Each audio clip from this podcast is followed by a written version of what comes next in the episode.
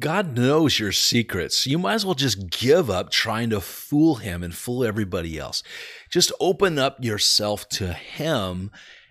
Every little part of the recesses of your heart and your mind and your soul, your spirit, because he already knows all those secrets, all those hidden sins and things that you have. He knows it all. He knows all of your secrets. And in this video, I'm going to show you how you can do that, how you can open up your heart and receive Jesus and be born again and to have life forever with him as a child of God, and have every part of your heart, every room and chamber, all that closet that you don't want to open up with the skeletons in it, open it up. Allow, he wants to get in there. God wants to get in there and fix it and heal you, my friend. So it's going to bring great value to you when you do that. And I'm going to show you how to do that in this video. I know because I've seen it work in my own life. And it's freeing, and it's awesome to be healed by God and forgiven by God. All right, my friend, let's get into it. We're going to get into Romans chapter 2, and we're going to see how God can see right into your mind and your heart. All right, here we go.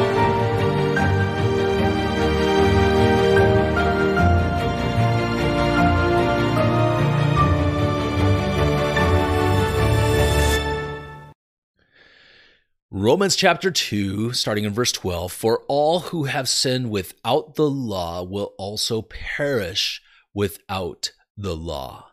And all who have sinned under the law will be judged by the law." So here he's showing you that it doesn't matter if you're religious and faking it, or if you're just this blatant sinner, drug addict, whatever, you're going to be judged as the same. So verse 13, "For it is not the hearers of the law who are righteous before God, but the doers of the law who will be justified."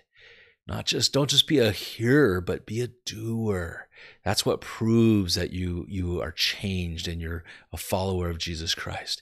And then in verse 14, "For when Gentiles who do not have the law instinctively perform the requirements of the law, these, though not having the law, are laws to themselves, in that they show the work of the law written in their hearts." That's important, you guys. Written in their hearts, their conscience testifying, their thoughts alternately accusing or else defending them. So it's a matter of what's in your heart. Is the law written in your heart?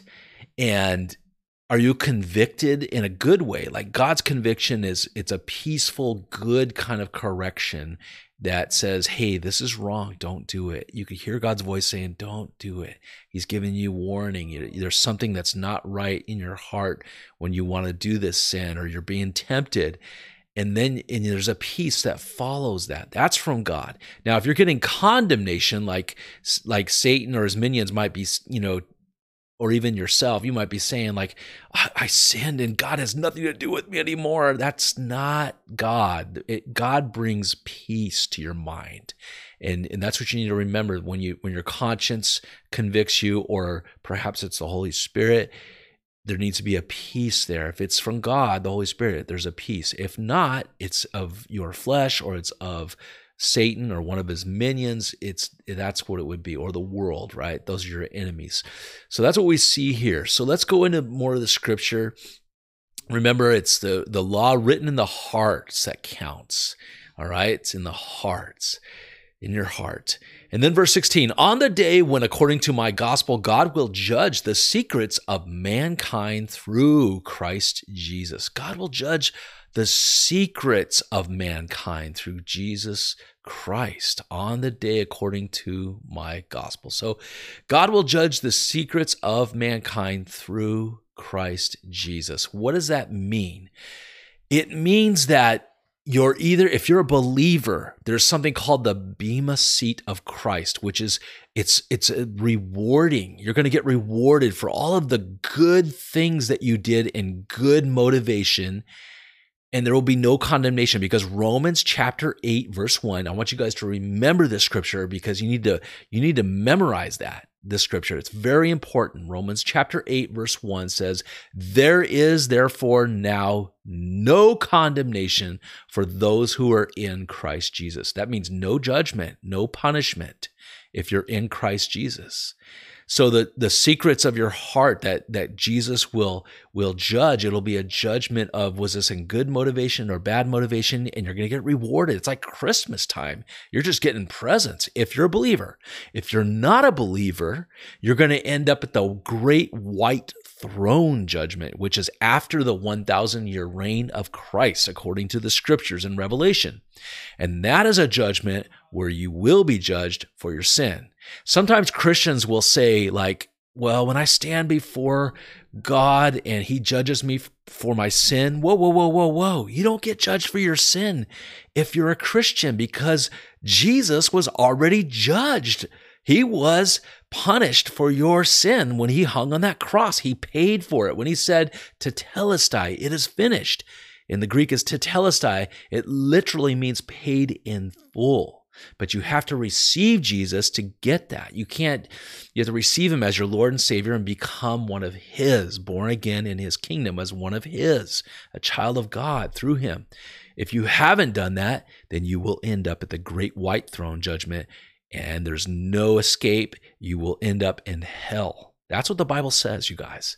So if this speaks to your heart, you would like to become a believer in Jesus Christ, you can do it. In just a minute, I'm going to lead you in a prayer. If this is speaking to your heart right now and you'd like to receive him as your Lord and as your Savior and be born again as a new child of God, you can do it, my friend. You may be feeling conviction in your heart right now. You may be feeling sorry for your sin because God is so good. He sent his most precious treasure, his most precious the thing he's ever had, his only son, God the Son, Jesus Christ, sent down as a baby to be born of a virgin. And then 30 years later, he did ministry and healed and forgave, and he cleansed people, and he taught people, and fed people, and then he was put on the cross. He put himself on the cross, you guys. He wanted to go there to pay for your sins.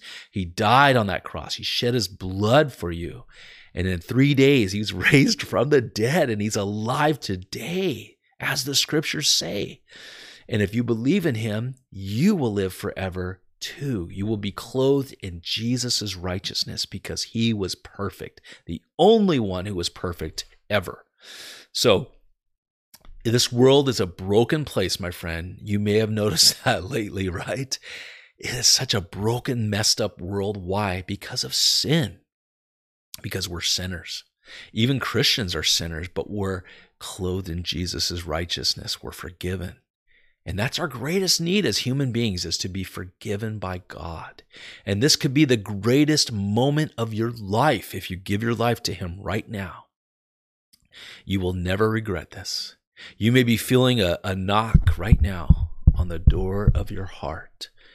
That could be the Holy Spirit saying, "Let me in. Believe in Jesus. Open your heart. Let me in." There's scripture that says, "If today you hear his voice, harden not your heart." Don't harden your heart. Have a tender heart, like open soil, tilled, broken, open soil that receives the seed, which is the word of God. And that word is planted, and then it grows into a magnificent tree with fruit, producing good fruit for God, right?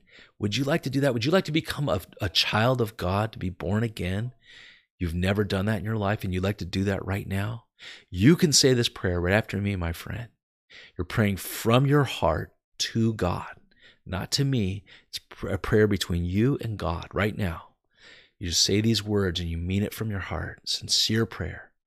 Would you like to do that? Repeat this prayer after me. Dear God, I know I'm a sinner, and I am sorry for my sin. Please forgive me. I turn from my sin, and I believe that Jesus died on that cross, and he shed his blood for me. I also believe that in 3 days he was raised from the dead, and he's alive today. And I believe he's alive and at the right hand of the Father, and I choose to follow him as my Lord and as my Savior from this day forward. And I pray all this in Jesus' name. Amen. Amen, my friend. If you did that, heaven rejoices. The Bible says that heaven rejoices over one who repents. And that word repent means turns to God, turns away from their sinful lifestyle and turns toward God. And that's you, my friend. Hey, I love you. More importantly, God loves you.